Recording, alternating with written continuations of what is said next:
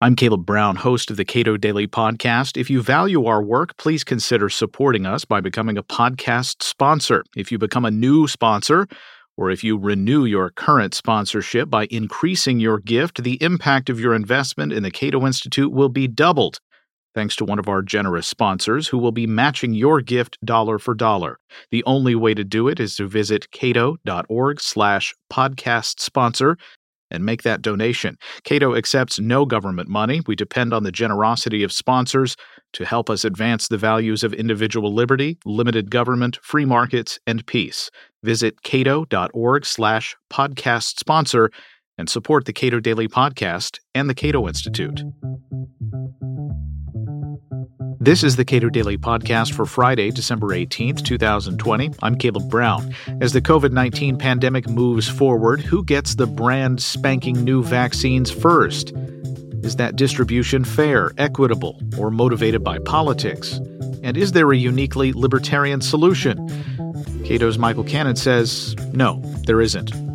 Now that those are online, the, the, the demand for these vaccines is going to be tremendous. Uh, it's going to far outstrip the supply for months, if not years. And the question arises how are we going to distribute these vaccines?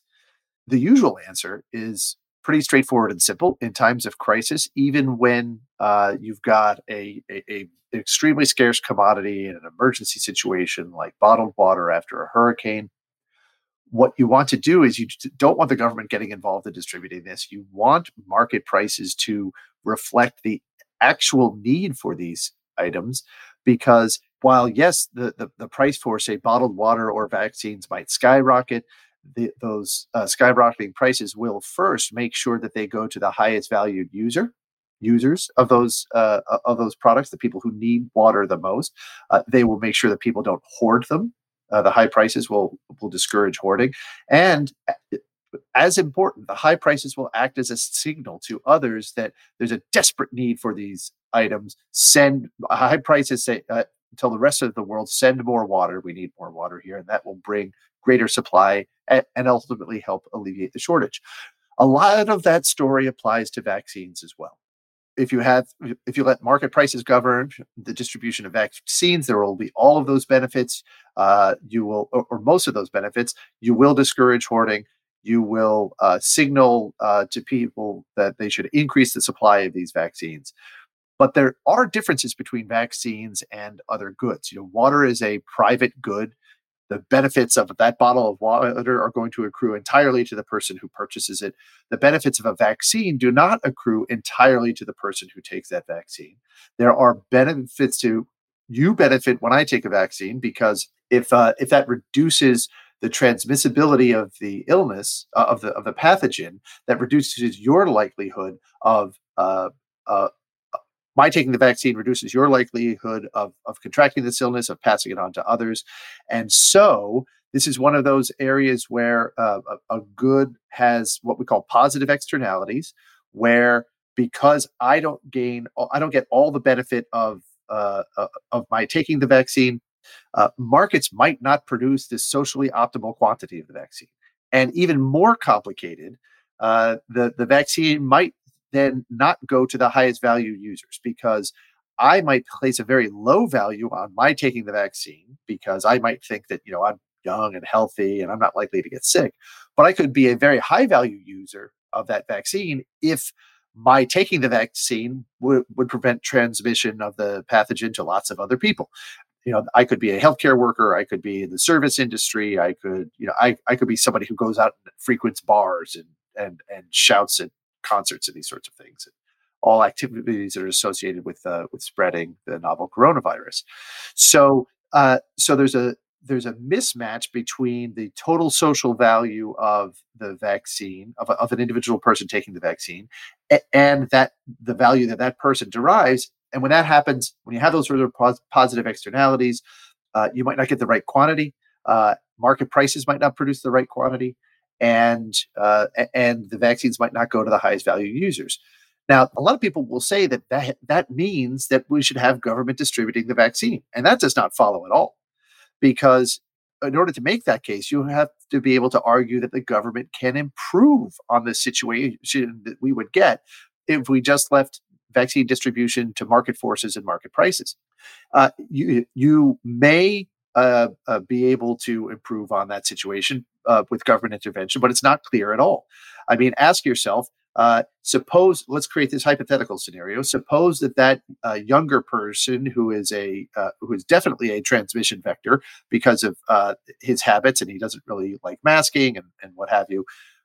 suppose that getting the vaccine to younger people were more important than getting it to older people. Suppose that that would save more lives, even though if you vaccinated nursing home residents and, and senior citizens with comorbidities, you would definitely save lives doing that. Just suppose, for the sake of this hypothetical, that uh, giving the vaccine to younger people would save uh, even more lives because it would tamp out the transmission of this vaccine and prevent even more older and vulnerable patients from getting it.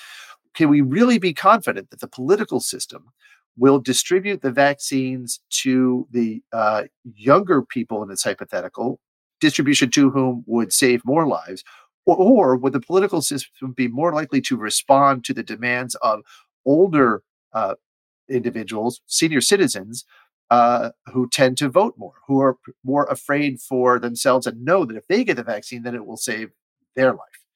Uh, it, I don't think we can really uh, reasonably expect that the political system will reliably get the vaccine to the people who uh, are the highest valued users. The political system doesn't respond to value that way, it responds to votes. And so it is going to distribute the vaccine according to where the votes are, not where the value is. And so it may be the case, it, it may well be the case that the best we can do in terms of getting vaccines to the highest valued users is just letting market forces govern, letting letting market prices uh, uh, uh, uh govern distribution of the vaccine, even if that means they're going to skyrocket. And, and, you might not see uh, what a lot of people fear, which is rich people getting the vaccine first. You know, rich people live in great big houses. They tend to have the sort of jobs that they can do from home. They don't need to go out into the world. They can lock down for longer than people with lower income. So they may not be the highest value uh, uh, they may not be the highest value recipients and they may not be the highest bidders for a vaccine either because they have alternatives to protect themselves. The United States has made significant guarantees to secure quantities of uh, this vaccine, so it seems that they are in charge of it. That's right. Another way that this scenario is different from the the scenario of you know bottled water after a hurricane is that here, in order to boost supply before we even knew if we had any vaccines or if they would work, the federal government promised to purchase tens of millions of doses uh, or hundreds of millions of doses of these vaccines. Now, that is something that the government can do to boost supply before, um, well, maybe not before the market can, but early on when we know there's going to be a demand that's going to help to uh, alleviate the shortage. Uh, but it also and it also creates a situation where the government has purchased these vaccines, and then the uh, once the government has purchased these vaccines, then we can't really avoid the question of how is the government going to distribute them. And one way would be for the government to distribute them, uh, you know, to the highest bidder. That would probably be a pretty messy process. But what's the approach the federal government has decided on is to give certain quantities to states and then let state governments decide whom to prioritize in terms of receiving the vaccine. And uh, once the government is in the position of owning these vaccines and having to decide how to how to distribute them, there really is no uh, no libertarian answer, certainly, uh, about how to distribute them uh, libertarian principles don't tell us anything at that point. It's really a cost benefit uh, analysis about how is the government most likely to get those vaccines to the highest valued users, and there it's it's there's an incredible amount of uncertainty. No one knows uh, the, the right strategy there, and in those sorts of circumstances, probably the best we can hope for is federalism, is letting different states come up with different rules and seeing which set of priorities or which rationing rules are going to curb the transmission of this virus the most. Uh, hopefully, uh, states, uh, some states will have great success, and uh, other states will be able to emulate those successes. It might be that that immunizing healthcare workers and the elderly works best. It may be uh, other populations, uh, states that that that prioritize other essential workers uh, may uh, stem outbreaks faster. We don't know, uh, but the approach, given the fact that the government owns these vaccines now, the approach that the federal government is following, which is letting the states decide who gets them, is probably the best one.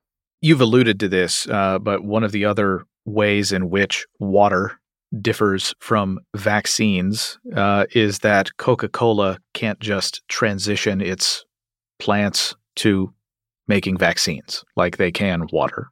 Uh, there are permissions required. Obviously, the FDA plays uh, um, a, an outsized role in this as well. So, right, we've all we've been assuming that we're at a point where this vaccine is available to be sold, and a legal commodity that you can give away or sell. But the federal government has delayed for months and months the uh, ability of drug manufacturers to do that. I think it was the Moderna vaccine was uh, developed within days of sequencing the the genome of the no- novel coronavirus. It was available before the first identified case in the United States, uh, the first case identified through uh, PCR testing on January 19th, and uh, and yet it's still not available for sale in the United States. That is because the federal government has been standing in the way of drug companies uh, bringing these drugs to the public. In order to bring a vaccine or other drug uh, to market in the United States, you have to get FDA approval. The FDA requires usually two large randomized controlled tests, smaller tests leading up to the, uh, those initial tests to demonstrate to the FDA's satisfaction that the drug uh, or vaccine that you want to bring to market is both safe and efficacious for its intended use. Now, uh, this is not science that the FDA is doing when it makes that decision.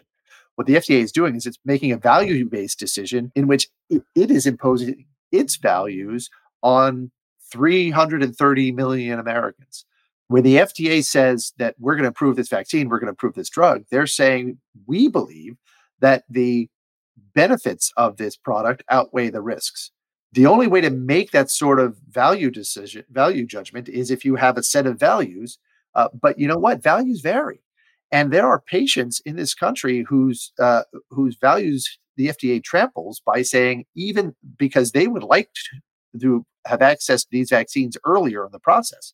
Uh, or they would like to have a uh, access a drug before the FDA approves it, and the FDA says no, we're not going to let you do that. Uh, we're not going to let you make that decision for yourself. We're going to make it for you, and as a result, patients have to wait months uh, in the case of this vaccine, years in the case of uh, other drugs, in order to exercise their fundamental right to health care, which is uh, the right to make their own health decisions if we didn't have the FDA playing this role, if the FDA instead uh, was a certification agency rather than a gatekeeper that blocks your access to these medicines, well, the way that we would have been fighting this novel coronavirus would have looked completely different.